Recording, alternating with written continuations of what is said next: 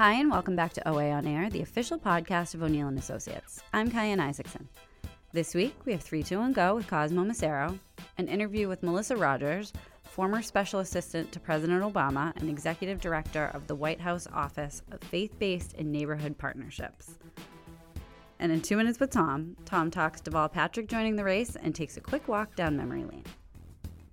First up, 3 2 1 Go. Let's talk about something important.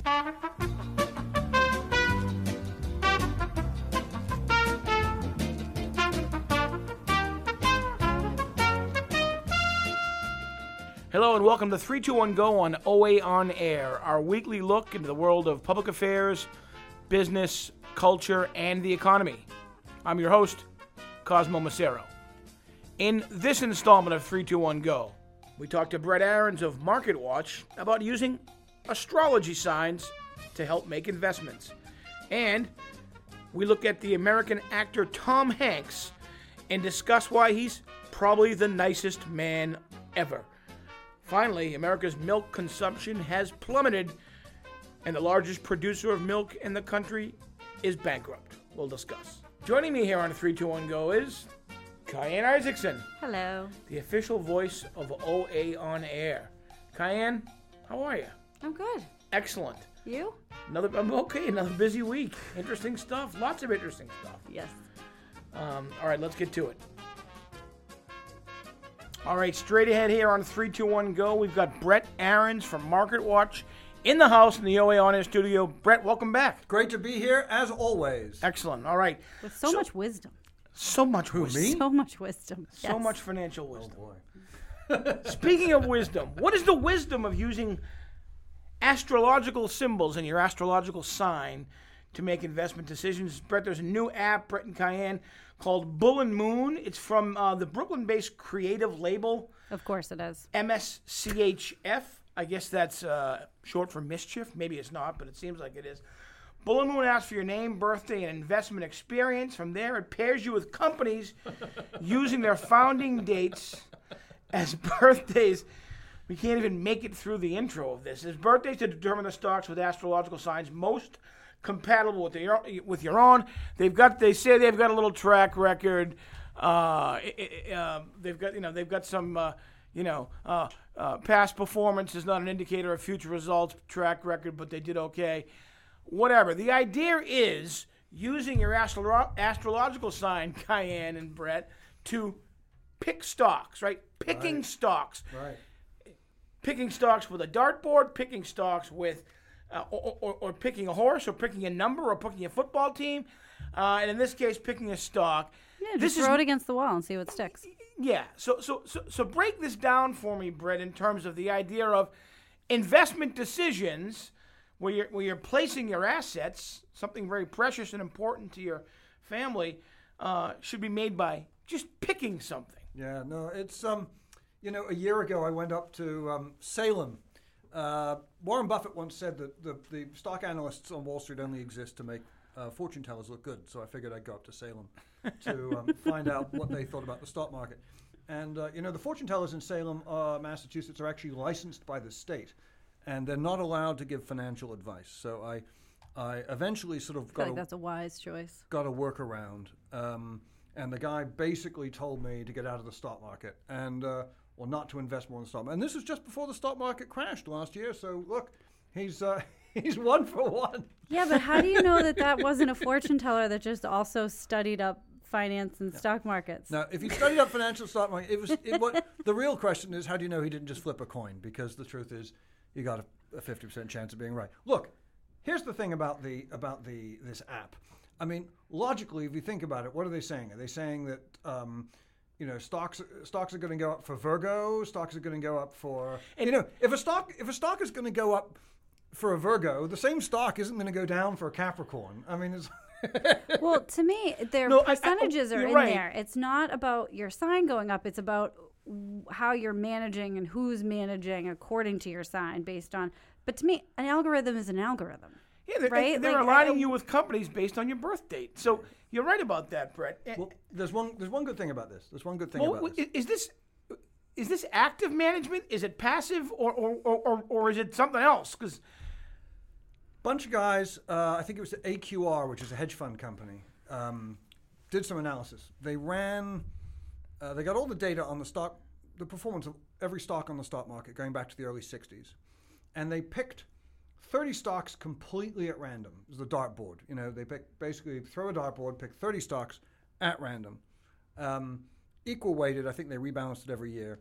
And they ran this model time and time and time again. And they said, this beat the stock market index 99% of the time. wow, Basically, picking 30 stocks at random, putting an equal amount into each one, and just hanging on Just winging it? for just for a year. right, so, so, so this this is That sort actually of a, makes me feel a better. fun a fun way of doing just that. It right? is exactly a fun way of doing that. You could do the same with tarot cards. You could do the same with tarot cards. Warren Buffett, when he said, you know, stock analysts make fortune tellers look good, he was only half making a joke. What he really meant was, you know, stock analysts don't beat the market, they don't beat the indices.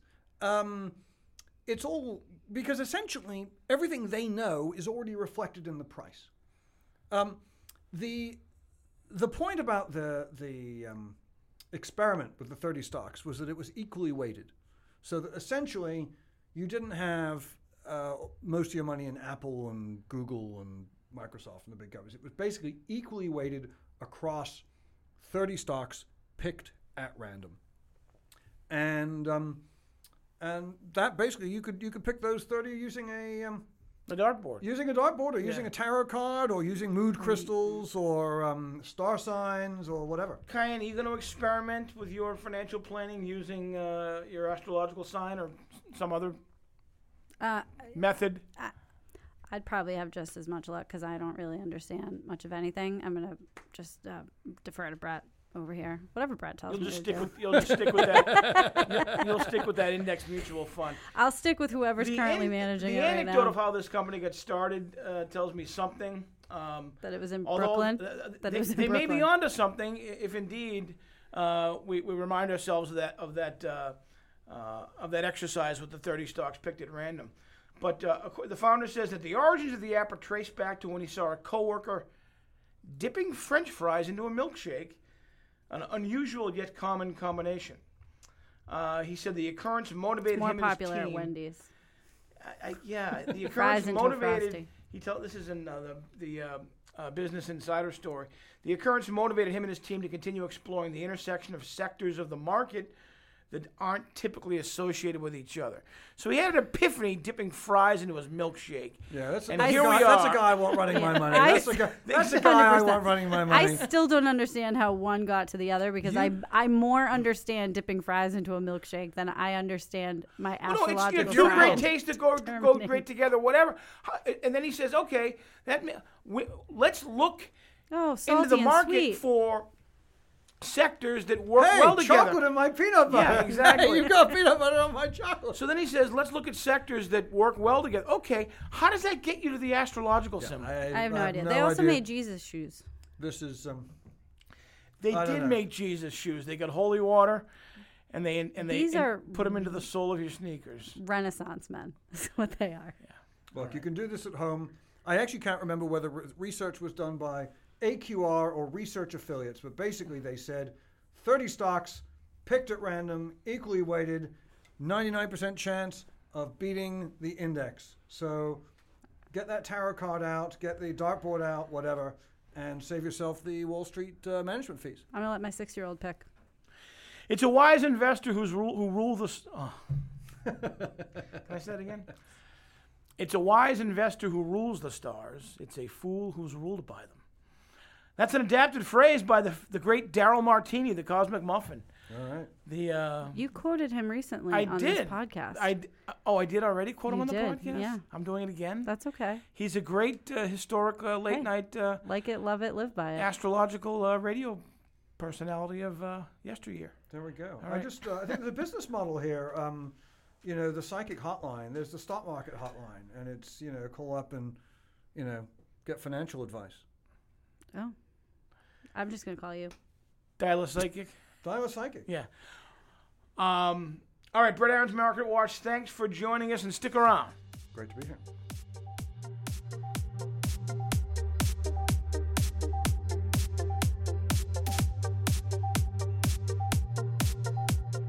All right, Cayenne. So I recently finished reading, as I believe you did, possibly the longest story in the history of the New York Times. I, I couldn't even finish the whole thing. It's a profile of Tom Hanks. It, it has to be. It has to be five thousand words, maybe more. I- It just seemed. And I'm not saying it was dreary. It was. It was fascinating. We're It talking was about very it because interesting, I'm fascinated yeah. by it. Great and story. And, and, it, and it rings true, but it was long. Uh, the premise being, yeah, Tom Hanks really is kind of the nicest guy in the world. Well, and what's more shocking is that you got thousands of words from somebody about that very simple idea. Right? Exactly, exactly. It- it- and it, it's just it's a meandering sort of really well done celebrity profile. Multiple visits, multiple interviews, different places they were in Santa Fe and here and there. Um, uh, but the idea is uh, they keep coming back to these different anecdotes, and they sort of wrap it all into what stories like this are always designed to be a promotional vehicle of some kind for his latest film, right? The, the, the Mr. Mm-hmm. beautiful day in the neighborhood. Beautiful day in the neighborhood, Mr. Rogers, and and uh, there, there's irony in that Mr. Rogers, every kid's perfect, you know, uh, nice guy, adult role model, mentor uh, uh, kind of figure, um, is is played by you know, the nicest guy in Hollywood history, and and, and one of the nice Works out well. so the idea being that Mr. Rogers, consummate children's television workshop nice guy, All-around nice guy. played by consummate Hollywood nice guy, Yeah. right?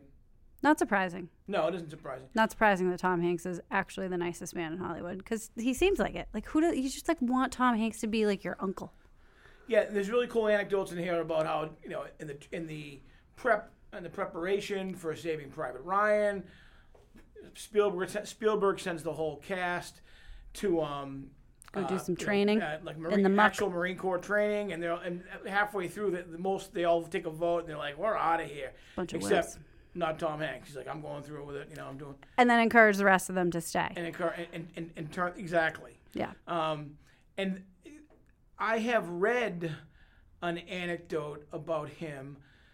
It may have been a. It actually may have been a little celebrity news item. He was at a, he's at like an outdoor festival. He's at like a concert, and he walks up, and he's like, "I, I want a draft. Give me a draft beer," and and you know it's some, uh, you know, relatively young, eager employee. Like, "I'm sorry, sir, but we have to ask everyone for their ID. And he's like, oh, you know, you know, I don't have it on me, but you know who I am. So, and she's like, I'm sorry, sir.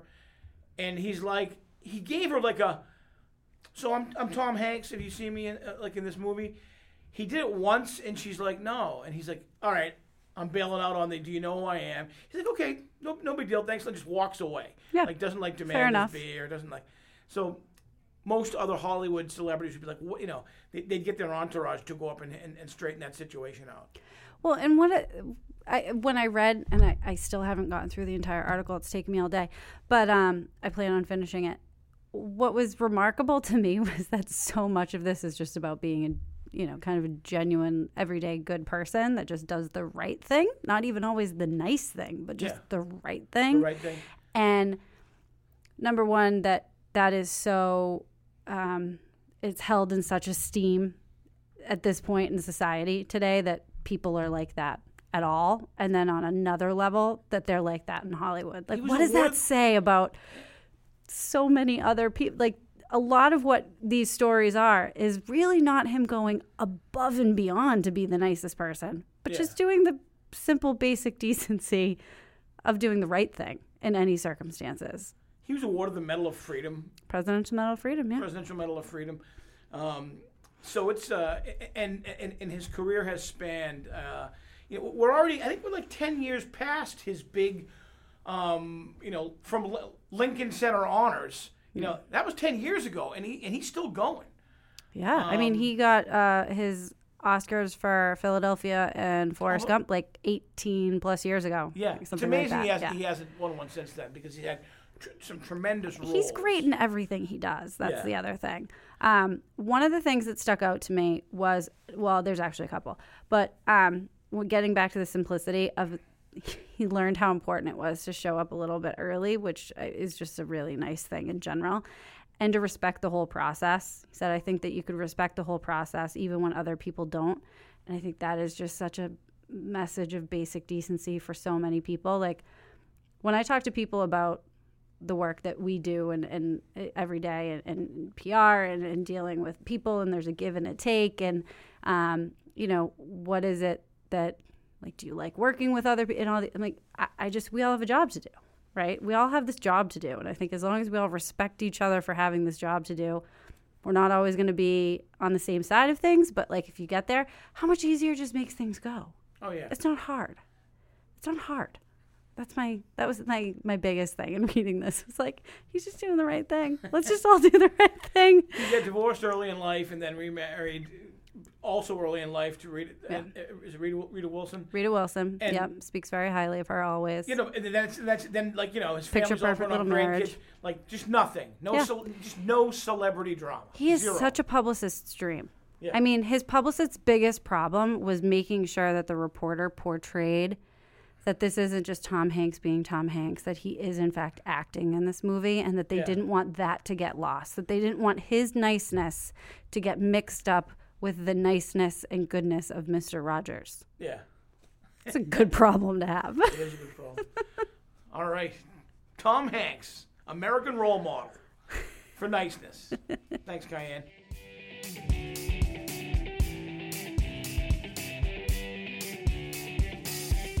All right, Cayenne, let's talk about milk. First of all, you're not a big milk drinker. I'm not. You're not. You Never recognize been. the importance of milk to uh, the American household and the U.S. economy and uh, all that stuff, right? Milk, milk's having a problem. Milk has a problem. It still has, has a place in the American. is from the Associated Press. Still has a place in the American refrigerator. It certainly does. It's in it's in our refrigerator at home, but it's sharing that space with juices, flavored sodas, a myriad of other options, all kinds of flavored waters, and so on and so forth. On Tuesday, Dean Foods. They are the nation's largest milk processor, filed for Chapter 11 bankruptcy they may sell the company off to the dairy farmers of America. So Americans are not drinking milk like they used to for several reasons. Primarily, There's lots of competition now. so much to choose from, so many other options that just didn't exist. Almond milk, oat milk, coconut milk. So many options of milk. other milk. I wouldn't even call Products. them milk-like products. You know, Yeah. alleged milk products. Since 1975, I'm a purist. If it doesn't come from a cow, it's not milk. Okay. Oh, I'm sorry. If it doesn't come from an animal, it's not milk. There's goat's milk There's and goat's milk. such. Yep. Since 1975, the amount of milk consumed per capita in America has tumbled more than 40%. What is your family's relationship with milk, Cayenne? We have both milk and almond milk in our refrigerator at all times. I'm afraid to try almond milk. I'm I'm afraid it will taste so horrible that I will uh, uh, I will have like a, a, a meltdown. Um, I use it. I make like a shake every morning for breakfast, and I use almond milk in that. But if I'm gonna have a bowl of cereal, I still use regular milk. yeah. Despite the fact that I don't really like milk. No, I- it's, it's I have a complicated relationship yeah. with milk. Milk is one of those things. It's funny when my son now almost 17 was an infant, my oldest son, uh, and he, he drank a lot of real milk. Yep. Uh, not an infant, but you know, as, as, as a toddler, and um, I drank a lot of milk then. I don't drink as much now. I probably drink a maximum of one glass, one eight ounce glass per day, and that's pushing it. It's more like, if I remember, I'll have like four or six ounces or whatever. And now with cereal, are you a swimming in the milk? I'm not either. I'm a just a little at the little bottom, just sort of to When I was adjust the kid, texture. I drained it off the spoon. Yeah, yeah, yeah. I like uh, I like my cereal crispy, Yeah. strong texture, but a little milk in there. I would. They've got to. They've got to fight back. Like they've got a little bit of like a branding problem here. They're getting drowned out by so many other. there's so many- these competition, then you ha- saying then- these are better for you. Like since when is milk bad for you? Oh my God! Well, Like Drew they- Barrymore. Remember Drew Barrymore? She was one of the one of the people on a major kick against milk as it's a, a, a, a, as a health issue. It's terrible for you. It's it's it's basically Which we you know is not true. I, I I don't believe that is true at all. I it's not need, true. They need to better brand themselves. They've gotten lost amongst the oat milks and almond milks of the world. Absolutely, it's an important commodity, and it's a it's a A cornerstone of the American diet. There's your headline. Good for your Milk has a. PR problem. Yeah. Let's help it out. Gut milk? Oh, I just thought of that. No, I didn't. They All did right. that. And it was very successful. It was, they need a new one. It was a fantastic campaign. They need a, they, they need a new one. Yeah. All right. We're here for you, Milk. Thanks, Cayenne. That's going to do it for this week's edition of 321 Go. Our program is recorded in Studio 108, just off the historic Tip O'Neill Room in our building in Government Center, Boston, Massachusetts. Thanks for listening. Goodbye till next time. I'm Cosmo Macero. That's it for 321 Go. Up next, an interview with Melissa Rogers talking about her new book, Faith in American Public Life. Suzanne Morse, and I'm here with Melissa Rogers, who is the former special assistant to President Barack Obama and executive director of the White House Office of Faith Based and Neighborhood Partnerships. Rogers has a new book out called Faith in American Public Life, where she looks at the relationship between government and religion, particularly through a legal lens. Rogers is currently visiting professor at Wake Forest University's School of Divinity and a non resident senior fellow at the Brookings Institution. Welcome, Melissa Rogers. Thank you so much, Suzanne. It's great to be here. Absolutely. Um, let's just start by talking about your experience in the Obama White House. Um, you know, particularly working on these kind of complicated issues around religion and government, but also what it was like to work with President Obama. Yeah, sure. So, you know, I had the great fortune of being able to work with President Obama, who is not only brilliant, uh, also very. Um, very insightful in this particular area and incredibly kind. Uh, so, you know, it was a great privilege to work for him and to serve the country. And, you know, his knowledge in this area is, is deep and varied. Uh, he served as his one of his first jobs to work as a community organizer on the south side of Chicago, working with faith based and other organizations to try to pr- improve people's economic opportunities and their ability to live life to their full potential. And so he understood from the very beginning the power of faith-based and neighborhood organizations to really change people's lives for the Yeah, better. it's interesting. A lot of people don't realize that, but that work that he did as a community organizer was a, was funded by the Catholic Church through the Campaign for Human Development. And he So, had one of his first offices Yep, within a Catholic within a parish. Yeah, that's right, yep. So he, no one had to explain this to him. Yeah. He kn- understood it very well from firsthand experience, and wanted to try to bring that experience to bear in the White House and in his work through the administration. Also, as you well know, President Obama uh, taught constitutional law. Yep, So right, he yep. came with a double-barreled experience, professional experience in that regard, and has a very subtle understanding of the First Amendment and the religious liberty guarantees of our Constitution, and always wanted to be sure that we were doing our very best to honor both the letter and the spirit of those guarantees. And of course, he also is a committed Christian Yeah. and brings his own knowledge of faith and his own faith commitments to this area as well. So that made it a very rich experience and a very rewarding one. And uh, at every turn, the president would want us first, Joshua DuBois, who's my predecessor in this position, and then me, to make sure that religious and other humanitarian groups were always at the table when we tackled important problems. And so, one example of that was, um, as you will recall, when the terrible Ebola virus emerged in West Africa in 2014, the president immediately understood that we had to have the government involved, including you know military where necessary. We had to have medical professionals involved Yeah. we also had to have faith based and humanitarian organizations involved. And so, very early on, when that um, virus hit in West Africa, he convened a remarkable coalition of faith based and humanitarian leaders to sit down with medical professionals and others to think through these issues and these challenges that were facing us. One was a challenge of how you uh, deal with um, burial processes Right, when course. people died of the Ebola virus. We needed a safe burial practice, one that was medically sound and also was respectful of the, the religions that people right. practice. Culturally. Yes, Yeah. because there was in some religious traditions quite a bit of handling of the body, which was resulting in the transmission of the Of the, Ebola uh, virus. right, of course. So he he understood that we had to have an awareness both of the medicine that was involved and the good health practices while also paying attention to the religious traditions and working with religious leaders to come up with a recommended procedure that they could use and feel comfortable with in their communities.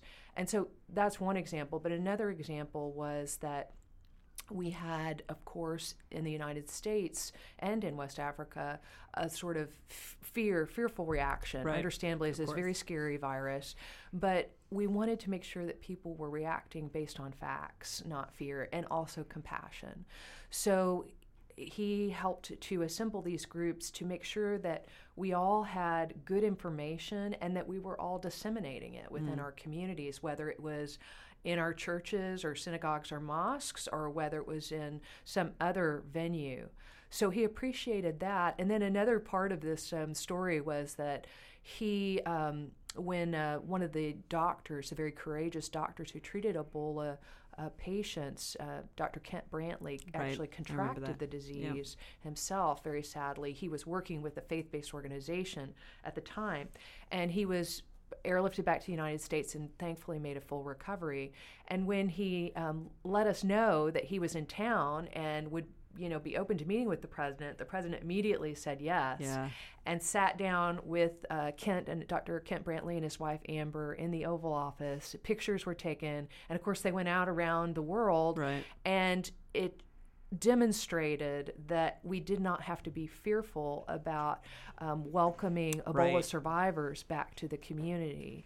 So that's just one example of a way in which the president's awareness and interest and appreciation of the contributions that faith and humanitarian organizations make to all kinds of challenges, big, um, high profile challenges like that one, but also everyday challenges that we face in our neighborhoods. And that's so interesting because it's kind of an under the radar type of story. I don't think I had heard that before. Yes. So um, that's great. Wonderful. yeah. So let's turn to the book. Um, you've talked about religious freedom as it relates to the country's sense of pluralism. And you talked a little bit about the, the threats that we're currently facing around that. So, talk a little bit about why you think a threat to religious pluralism is threatening to what we could call the American way of life. Right. Well, I think our country, at its best, we haven't always operated in the best traditions, but at its best, the country has done something remarkable, which is to say that no person's um, uh, standing before government will be dependent on their religious beliefs or affiliations or their lack of religious beliefs Right. affiliation. That's not true in places all around the world. And um, and it's certainly not true, uh, generally speaking, in the sweep of history. So the fact that we have a country that in our founding documents makes those kinds of promises has made this country one of the most diverse and one of the most religiously vital and one that is characterized not simply by peaceful coexistence among people of different faiths and beliefs but by actual engagement and cooperation for the greater good so these are precious Yeah. gifts and uh, we ignore them at our peril. Um, we endanger them at our peril.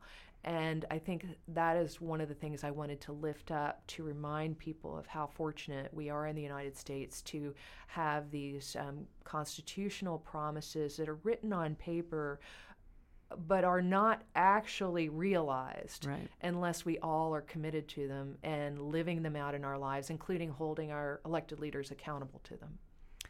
Um, so you spoke last night at the Harvard Divinity School, um, and you talked about the idea that if a religion aligns itself more closely with government, or vice versa, government aligns itself more closely with religion, it ends up weakening religion. So can you explain what you mean by that? And I think as it particularly relates to religious institutions or religious uh, organizations being able to hold the government accountable. Right. So we have in our Constitution, to put simply, that the government can't promote religion, but it has to protect religious organizations and religious individuals in doing so.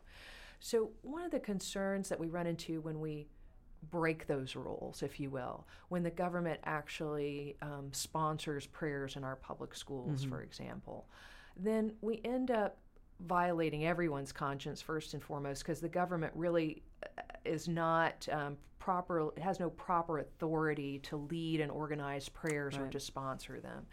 Then we also uh, run into the problem of de facto religious establishments because the government the government sponsored prayer is going to be most often the majority prayer and then uh, a, probably a strand within the majority you know that it um, feels comfortable sponsoring Right. and is trying to avoid community backlash. So it picks the majority prayer over the minority phase Which and gets back to this question of pluralism you- that we were just talking right. about. We yeah. don't want people to feel like outsiders Yeah. in the United States of America um, when they're interacting with their government simply because of their religion. So we end up seeing when the government sponsors religion that it's going to choose the majority religion, it's going to discriminate against minority faiths and make people feel like outsiders based on their religion. Then this problem that you just mentioned also occurs in that when the government is sponsoring religion, it will tend to magnify teachings that it likes Yeah, that are in line right. with whatever government agenda is being propounded and it will tend to modify or even suppress elements of the faith that it you know feels are challenging to the state's agenda. So what we'd be left with in that situation is kind of a funhouse mirror version of our faith not an authentic one. And because the government has a big microphone when it is propounding a religion, then it can tend to drown out the authentic expressions of religion. And that can be a problem. It, it- not it isn't of, of itself a problem, but it's also a problem in that when we have think back on some of the best moments of our history, they have been when religious and other groups have called the government to the better angels of its nature Yeah. and said during the civil rights struggle, for instance, this Jim Crow segregation cannot stand. Right. It is immoral and it is against uh, the best uh, aspirations of the country. Well, that was, you know, African American religious communities were at the forefront of that. We saw um, during the, you know, the height of the family separation policy. There's a picture on the front of my book of women uh, faith leading a protest against that policy. And so I think it's all these reasons that we want to be very careful and not turn back precedents that have kept the government out of promoting religion. Yeah.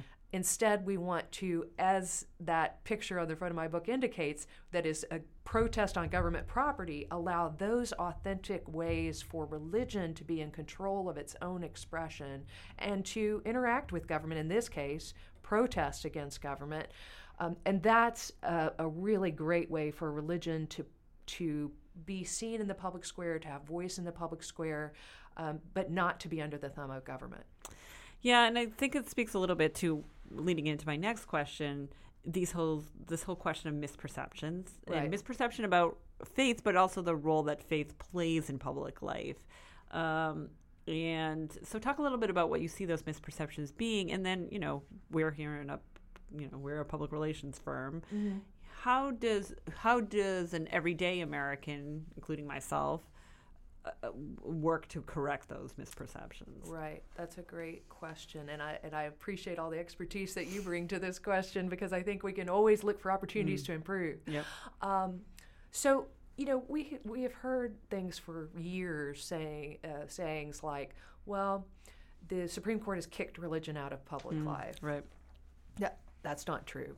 A president can't speak about his or her faith because we have separation of church and state. That's not true. Right. Uh, public schools are religion free zones. Also untrue. So, and then, you know, people can get confused even about the phrase separation of church and state. Now, I count myself as a, a proponent and an advocate of church state separation, properly understood. To me, it does not mean that religion and government don't have any contact, but yet that they maintain, uh, as the religious and governmental sector, maintain a meaningful independence from one another and aren't controlling one Right. another. So I think there's there can sometimes be a situation where we are talking past one another because we don't know what we mean by a phrase like separation of church and state.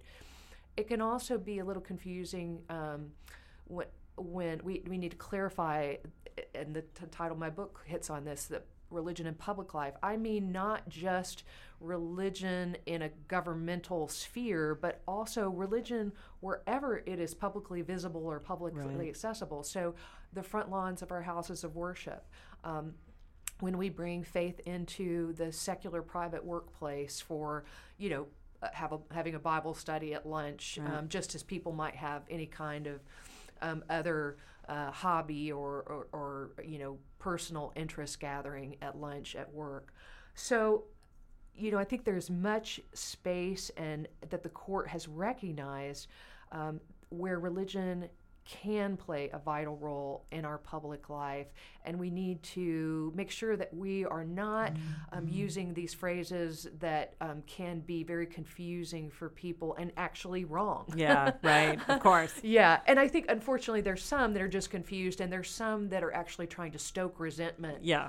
and that is a real problem. They're trying to stoke resentment against the court to paint it as an institution that's hostile to faith. When I don't think that's ever been the case. case, it's yeah. certainly not been my experience in reading court opinions for years.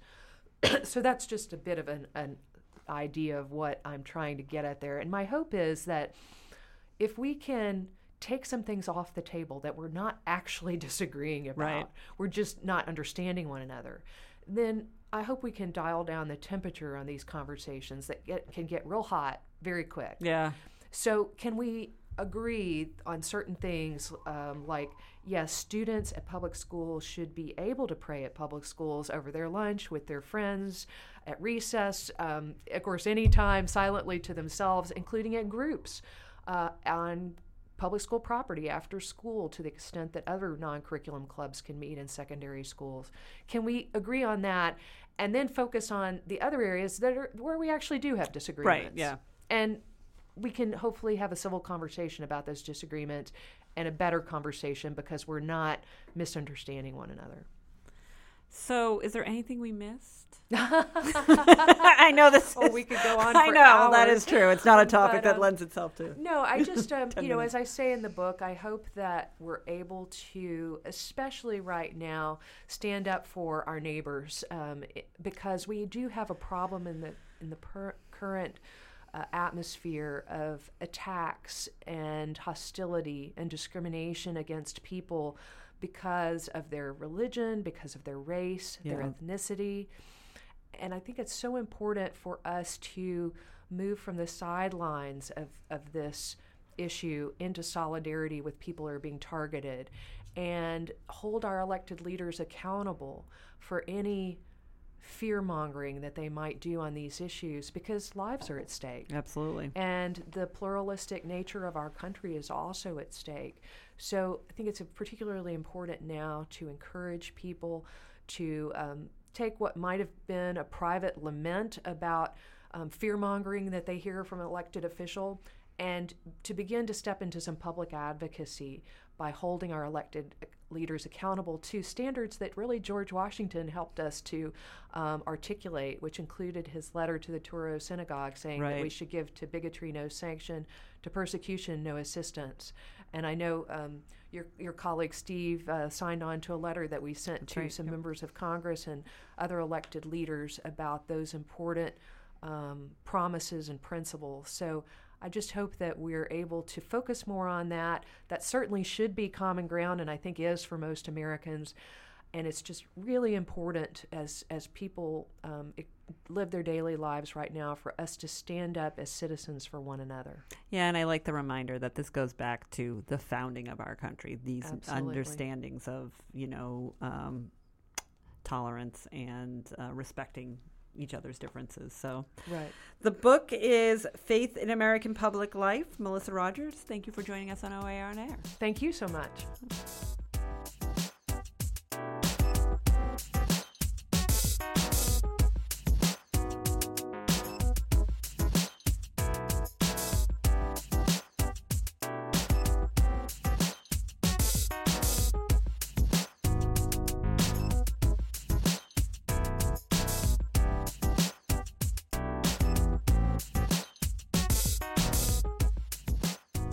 Thanks to Melissa for joining us. Up next, Two Minutes with Tom. Hi, Cayenne. Hi, Tom. You're pretty cool. Thank you. Yeah. Not so bad yourself, sir. You, well, I, I say that because every time I've, I've seen you over the last week, you've had blankets on. Oh, so, So- you don't mean like my personality No, is I think cool. You mean that like my my body temperature is cool. No, I mean you're pretty That's cool. fine. I'm also I mean, you're also cold. cool. So that's 30 seconds of two minutes with Tom. All right, we've got a minute a minute and a half to go. This is episode 70. Episode 70. It's an adventurous week, politically speaking, isn't it? huh?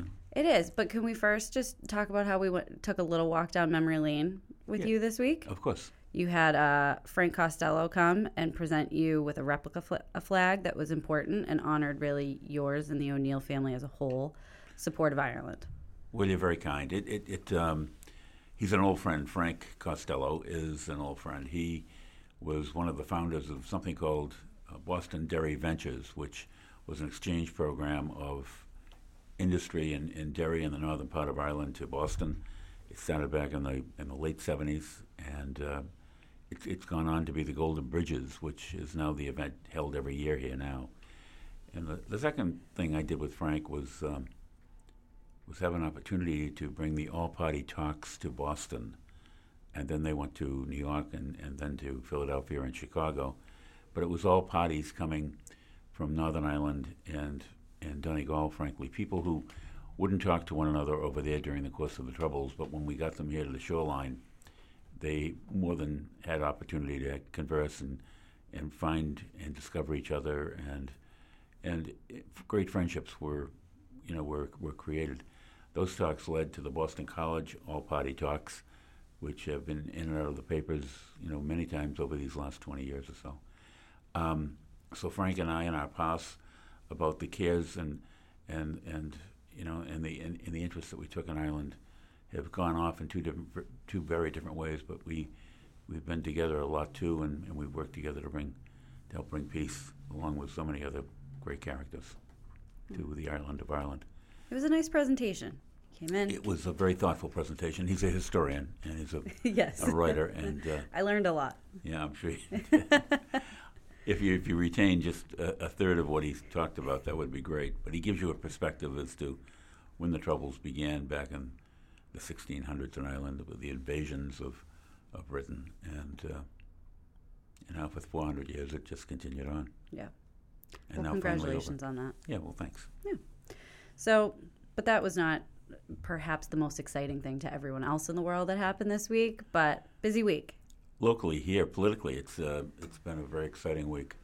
Um, you've got two Massachusetts natives um, jumping into the presidential race, kind of late, but nevertheless jumping in. Michael Bloomberg in New York, who's formerly from Medford, Massachusetts, and our own Deval Patrick, Yeah. uh, the former governor, who. Um, you know, is I don't know whether he's being criticized these days for jumping in at this late date, consequently hurting another homegrown candidate in in uh, Elizabeth uh, Warren.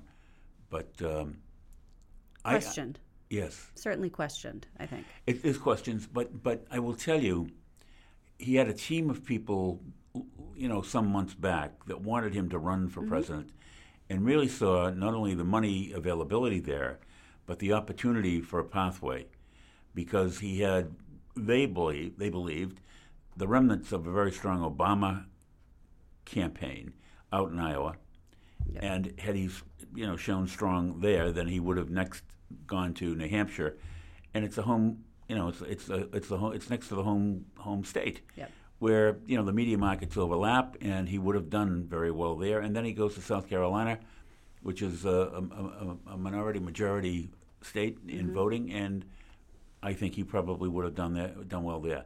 Coming into the race this late, I, I don't know what he can piece together, and I don't know what it does to Elizabeth Warren. I think it doesn't it doesn't help her. It doesn't help it doesn't help uh, uh, uh, Joe Biden either. You know, the two campaigns for Bloomberg and and for Deval, whatever strength is left with Joe Biden is going to be sapped here. The question is how much, Yeah. and who then is left standing at the end of all this. But it's uh, it's kind of fascinating, and as people have learned, and we have always said, you know, a week in politics is uh, is a lifetime, and That's things true. can change overnight. And uh, you know, that's the report from here today. Well, we don't. We'll watch it unfold. We'll watch it unfold. What are your thoughts? Um, it, it's interesting to me. You know, a couple weeks ago, you and I talked about how we were getting to this point where we were whittling down the the Democratic field, and you know, we're kind of getting a little bit more focused on our candidates. And then now we've got a couple more that that joined in. Um, it seems a little counterintuitive to the process, but crazier things have been done.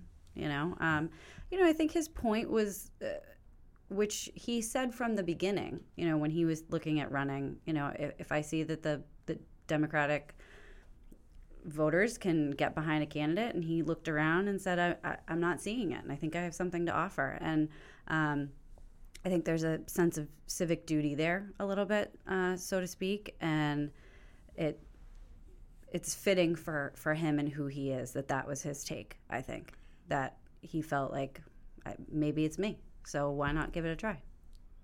I think that's right, and um, I know I know he's surrounded by people who have an awful lot of confidence in him as a candidate, in him as an individual performer, Yes. in him as somebody who, if elected, can do the job. Um, and so they're out in droves. I, I feel the same way about Bloomberg. I had breakfast with a with a woman yesterday who had worked for Bloomberg and was the first one to volunteer on his campaign after his announcement. So they, they both have, you know, just terrific fol- uh, followings. They have terrific loyalty with people who they've worked with before, and and let's see what happens with all of that. Yeah. More to come. More to come. Thanks, Tom. Thank you, Cayenne.